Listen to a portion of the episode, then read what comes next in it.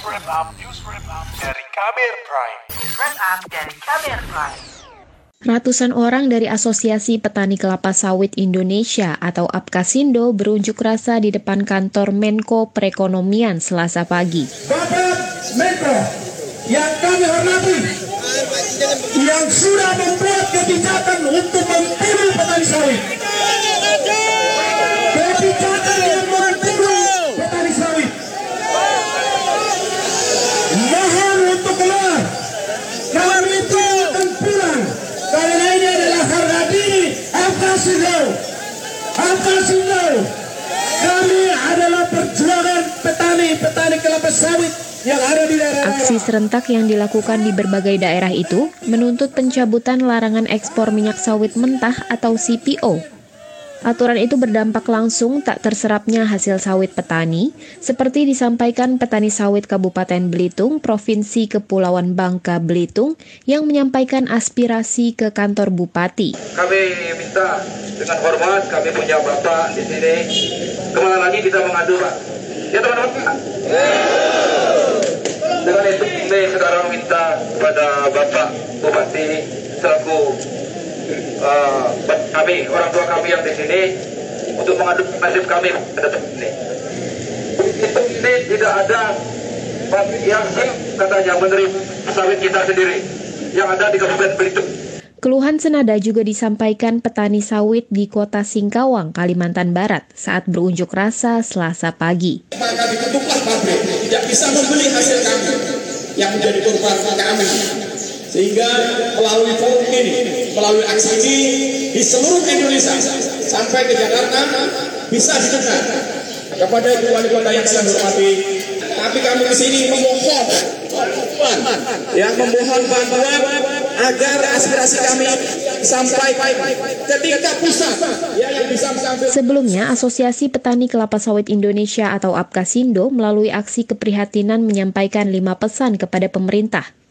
Di antaranya, meminta Presiden Joko Widodo melindungi 16 juta petani sawit, meninjau ulang kebijakan larangan ekspor sawit, serta mensubsidi minyak goreng kemasan sederhana.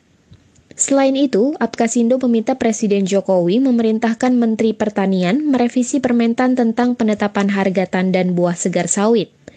Kata Ketua Umum Apkasindo, Gulat Manurung, aturan itu hanya ditujukan kepada petani yang bermitra dengan perusahaan. Padahal petani yang bermitra dengan perusahaan hanya berjumlah 7 persen. Kami sebagai petani sawit telah menjadi korban. Kami tidak keberatan mau dilarang ekspor apa pun, tapi harga kami sesuai dengan harga yang ditetapkan melalui Permentan 01 dan peraturan gubernur. Sederhana kok, tidak ada yang lain. Kami mohon kepada Pak Presiden, kepada semua supaya penegasan Permentan itu benar-benar, supaya kami petani sawit selamat. Indonesia tentunya secara umum. Rentetan kerugian yang disebabkan kebijakan larangan ekspor CPO itu sudah diprediksi sejak awal oleh para pengamat ekonomi. Direktur Eksekutif KOR Muhammad Faisal mengatakan, larangan ekspor CPO tak efektif menurunkan harga minyak goreng eceran di pasaran. Dan yang lebih jauh lagi juga adalah ke iklim investasi di industri tersebut. Ya, padahal kita tahu bahwa investasi di CPO juga masih salah satu yang paling besar ya, menyerap investor. Jadi artinya tidak efektif ya sangat tidak efektif jadi harus segera dicabut karena artinya uh, masalah yang ingin dipecahkan tidak terpecahkan tapi alih-alih memecahkan masalah tersebut malah menimbulkan permasalahan-permasalahan yang lain. Direktur Eksekutif KOR Muhammad Faisal menambahkan, penyebab utama masalah harga dan stok minyak goreng di tanah air adalah distribusi yang tidak merata. Selain itu masalah lainnya yakni pengawasan dan penegakan hukum terhadap para mafia minyak goreng. Faisal mendorong pemerintah membenahi kedua hal tersebut, ketimbang melarang ekspor CPO dan bahan baku minyak goreng. Demikian laporan khas KBR, saya Astri Septiani. Kamu baru saja mendengarkan news wrap up dari KBR Prime.